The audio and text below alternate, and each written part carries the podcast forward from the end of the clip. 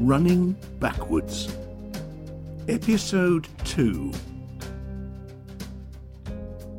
Backstory Part 1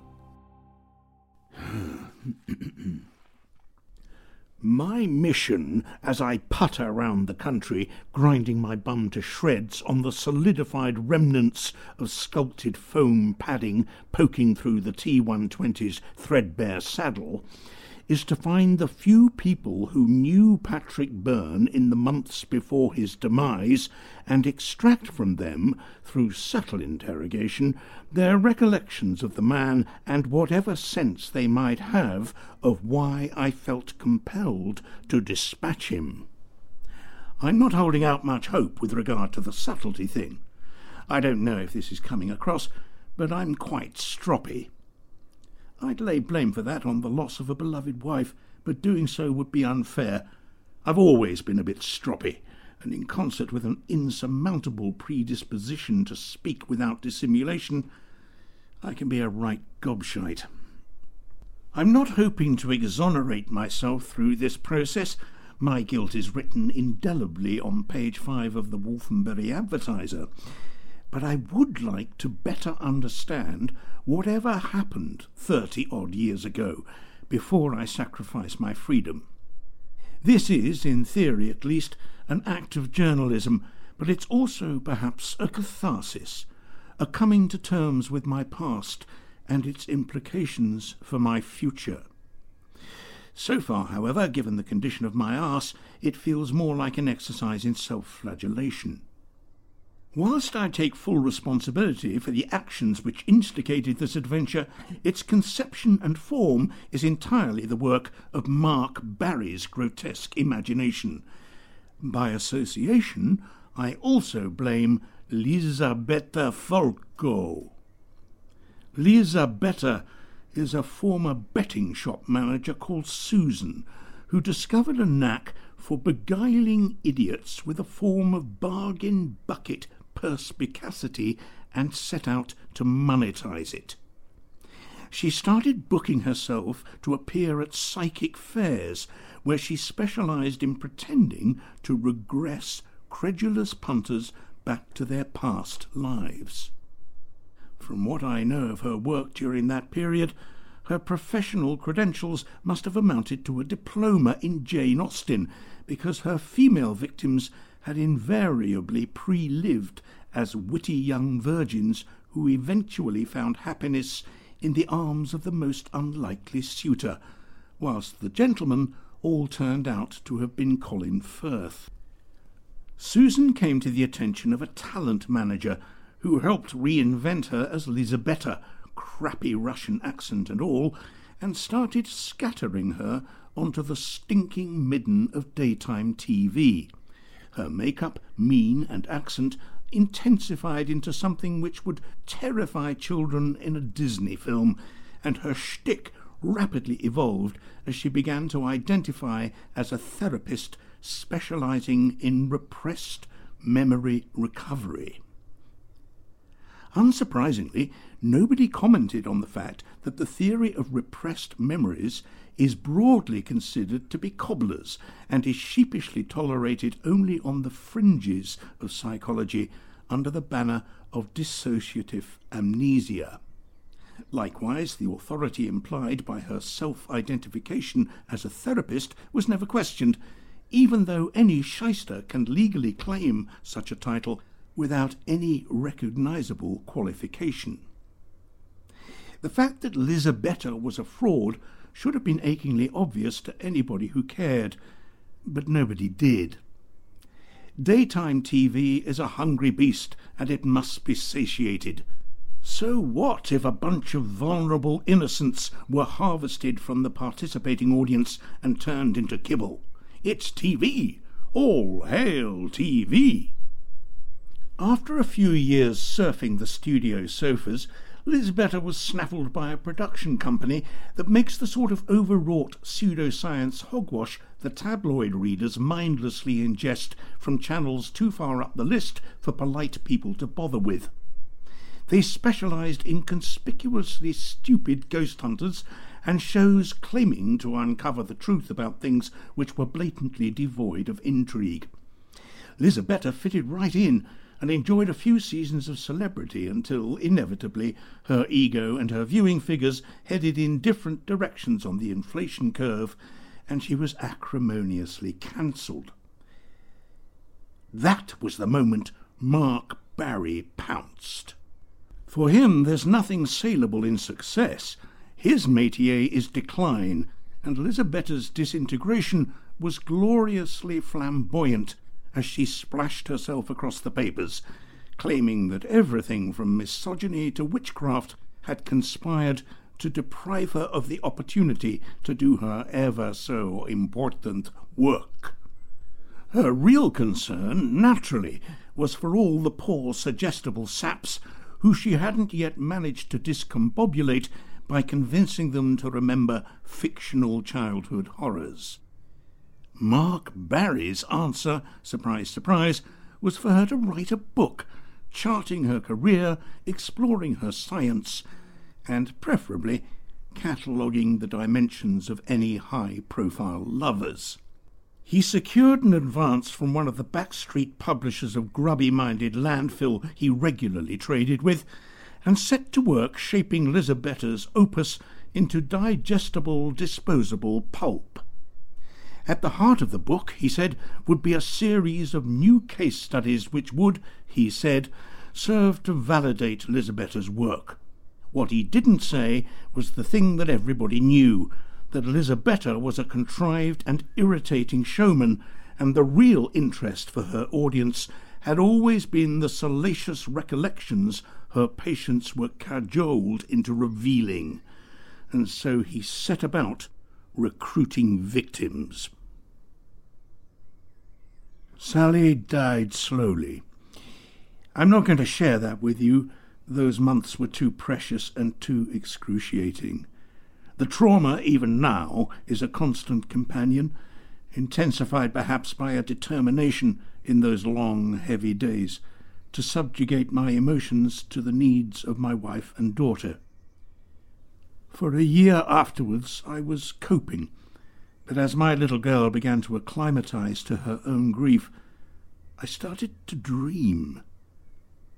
At first there were shapeless abstractions which lingered only momentarily past waking.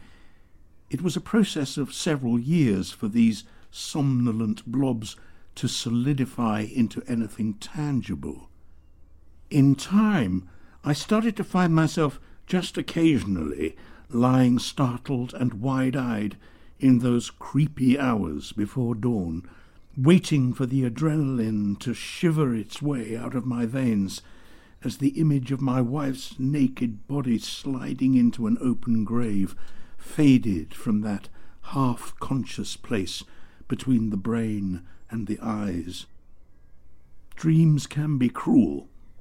My wife wasn't tipped discourteously into a muddy hole not unless the people at the crematorium told some extraordinary fibs about what happens behind those curtains.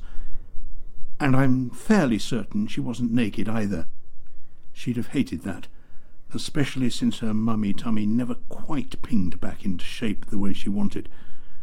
I likened it to blancmange once. That turned out to be a long day. About a year and a half ago, the dream began to change. The scene was identical, just the body was different. A wiry young man with oil black hair flopping over one eyebrow. I woke again with that awful rush, still reeling from the terror, and trying to separate the substantive murk of the bedroom from the technicolor fiction my treacherous bloody mind had concocted. I was immediately aware that despite the familiarity of the setting and the sequence of events, something other than the identity of the corpse was different about this variant, and panting through the aftermath, I was conscious of a new emotion. I felt guilty. There's ample opportunity in life to experience guilt, but it's a middling, dull kind of emotion for the most part.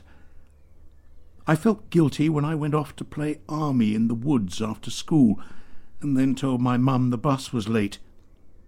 She stared me down and asked if it was perhaps the bus driver who'd rolled me in mud and covered me in leaves, like every nine-year-old should when tangled in a lie of their own making.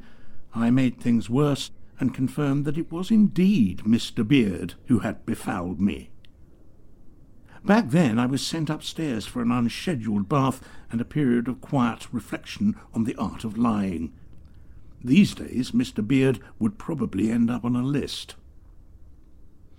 Guilt was that thing, that rumbling ambivalence, feeling ashamed of the thing you've done whilst hoping to God you'll get away with it.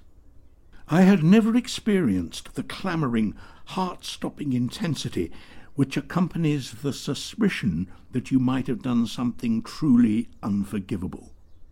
Because even though the dream was no more than a confection, spun from twisted fragments of memory and the sour tendrils of grief, I was almost convinced that a truth lay at the heart of it, a truth which had nothing to do with losing my wife. It took several iterations of the dream for the details to properly assemble themselves. The young man gradually resolved himself into Patrick Byrne, not visually, but his presence was woven with a developing certainty of who he was, and as I bumbled through those months, I became increasingly sure of the fact that I had been at university with someone called Patrick Byrne, and that he had vanished somewhere between the summer ball and the start of my penultimate semester. The graveyard itself, which always appeared as a generic plot, dressed with lopsided headstones borrowed from a childhood of hammer horror, didn't change in form, but again acquired a real world affiliation. The late night stagger from the Union Bar to the nearest chip shop was achieved most expeditiously by cutting through, and often regurgitating in, the grounds of a church which sat adjacent to the boundary of the campus. I don't have a clear memory of the place. A pound a pint on a Friday night was a superb antidote to cognition, but the dream graveyard was most definitely its proxy. And hadn't I reeled between the stones on one of many nights, in equal measure propping up and leaning on John Hardle, when we paused to wonder at the discovery of an open grave? And hadn't we mused around mouthfuls of potato scallop that this would be an excellent place to hide a body? You'd simply dig down beneath the floor of the exposed grave, deposit your victim, throw in enough mud to disguise him or her, and then somebody would come along the following day and obligingly cover up your crime with a legitimate interment in the eyes of God, blah, blah, blah. Undoubtedly, this scheme had been originated in fiction and perhaps enacted in fact long before we imagined it, but inebriated undergraduates are notoriously confident of their own ingenuity, and I have little doubt that we would have assumed authorship. Perhaps potato scallops were unique to Walthambury, but I've never stumbled across one since. A chip in the British sense, is of course an oblong of potato cooked in a bathtub of oil for so long that it starts to taste of something.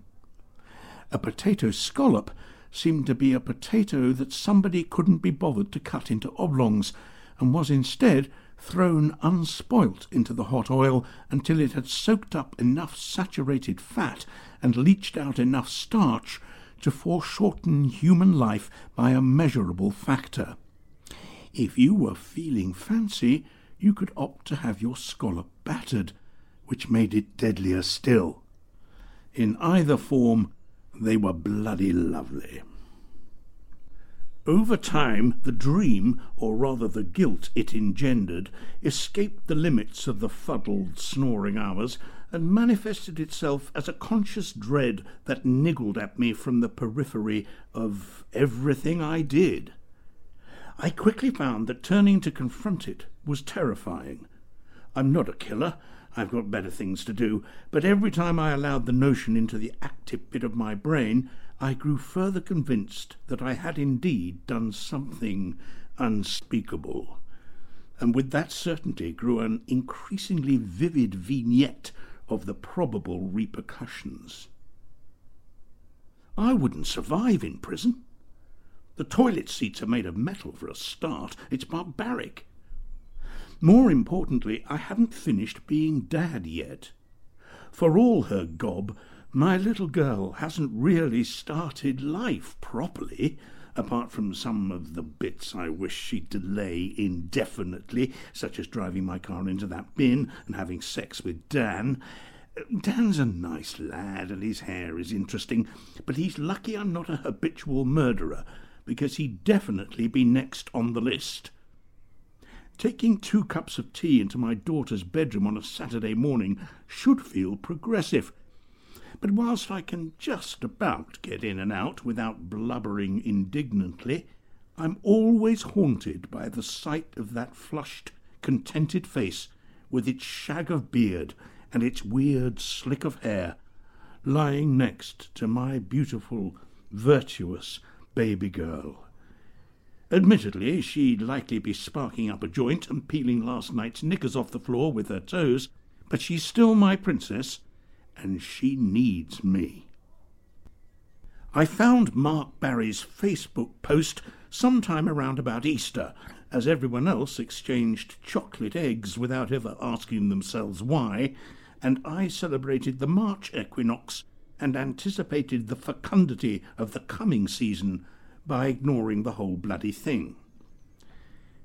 Sally was dead. My girl was out partying, and I had little to do other than wrestle with the question which had been following me around and poking me in the frontal lobe for months. This thing with the dream and the graveyard and Patrick Byrne was it just a jumble of loosely associated brain garbage imagined into vague coherence under the influence of traumatic bereavement? Or was it, as I feared, the raggedy remnants of a memory? At that time, I didn't bother to look for research on repressed memories or the link between dreams and dissociative amnesia. What I did do was turn to the massive mutton headed hive mind of the internet to find out what Becky, a dental hygienist from Bolton, thinks about it all. Wading through the viscous suppositional excreta dribbling from the over exercised but undernourished minds of those neurotic denizens of the web who prefer to speculate blindly about their troubles rather than spending two minutes reading up on the actual fucking facts, I eventually stumbled upon Mark Barry's post and arrived at a stupid idea. Why not volunteer for this deeply scientific study into memory retrieval which is being conducted, under laboratory conditions no doubt, by that irritating Russian flim-flammer off of the telly? I'd like to extenuate my idiocy at this point I had contemplated seeking professional help. According to my GP, grief counselling on the government dime was an open offer, and as an alternative, a quick scoot around Google easily located enough private therapists to fill a convention hall. But what was I going to say? I had a bad dream, and now I think I'm a murderer? At best, I'd sound like a twat, at worst, I might trigger some professional reporting obligation and end up on the sticky end of a police inquiry. I couldn't live with an undisclosed homicide in my past, but I sure as hell wasn't going to advertise my culpability without first figuring out exactly what occurred and why. I quailed at the prospect of some burly copper scowling at me through a haze of cigarette smoke and demanding that I explain my actions. How the fuck do I do that? All I had was a vague certainty that an Irishman disappeared and the burdensome notion that I might have killed him and chucked him down a hole. Surely the why is contingent on the what, and the what was a fuzzy old muddle. Before I threw myself under the bus, I was determined to at least recall my actions before attempting to account for them. I didn't mention murder when I applied to join the study. If nothing else, seeding a crucial revelation might have undermined Lisabetta's credibility, and she appeared quite capable of doing that herself. I did play the dead wife card, though, and it was probably that which prompted the swift reply I received, inviting me to an initial assessment at Mark Barry's office. It transpired that the assessment was more concerned with contractual compliance than psychological suitability. Mark Barry wanted exclusivity, and that was non negotiable.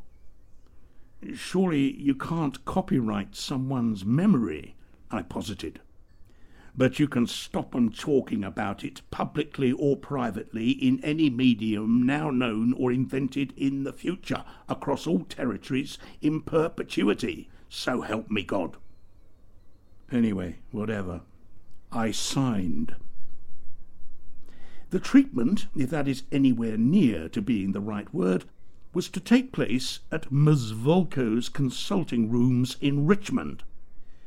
The plural was misleading, as was the assumption I made that Richmond implied classy.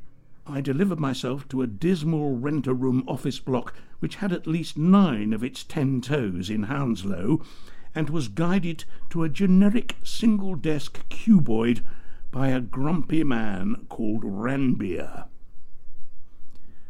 Lisabetta was even less plausible in real life than she was in the YouTube clips I watched in preparation for our session. Her graceless exit from the spotlight had perhaps stripped some of the gloss from her act, and there were definite hints of Susan poking through.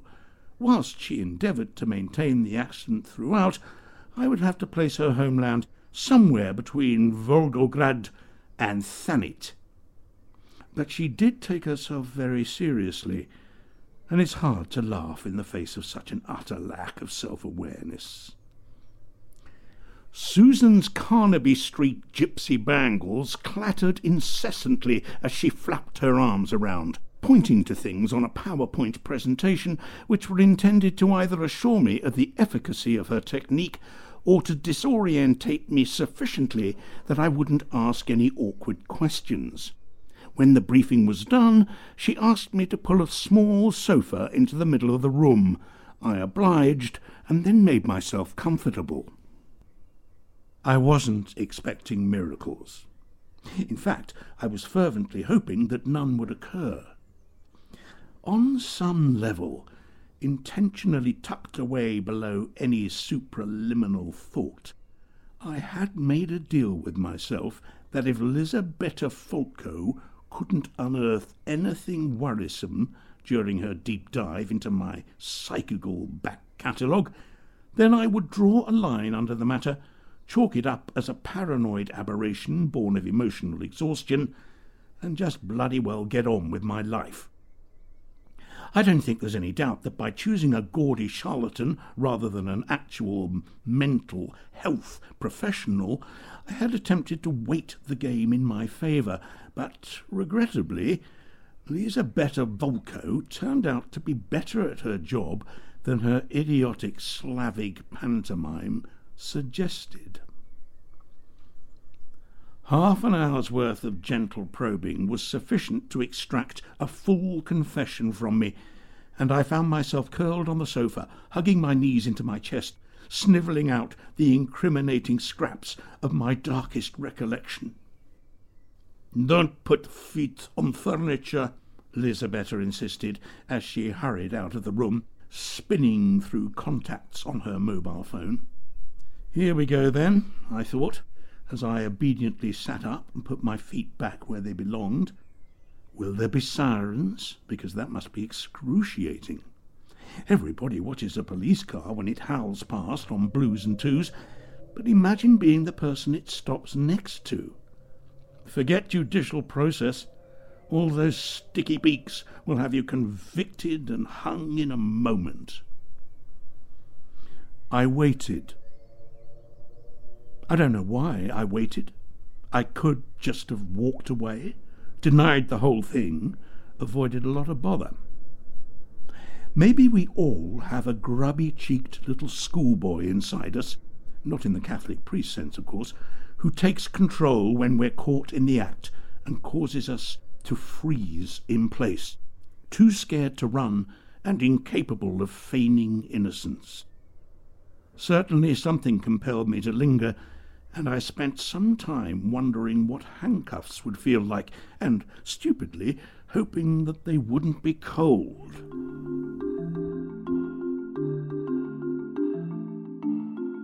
Running Backwards was written by Nick Forshaw and performed by Stuart Organ. Direction was by Alex Cazalet, and the producer was Steve Manley.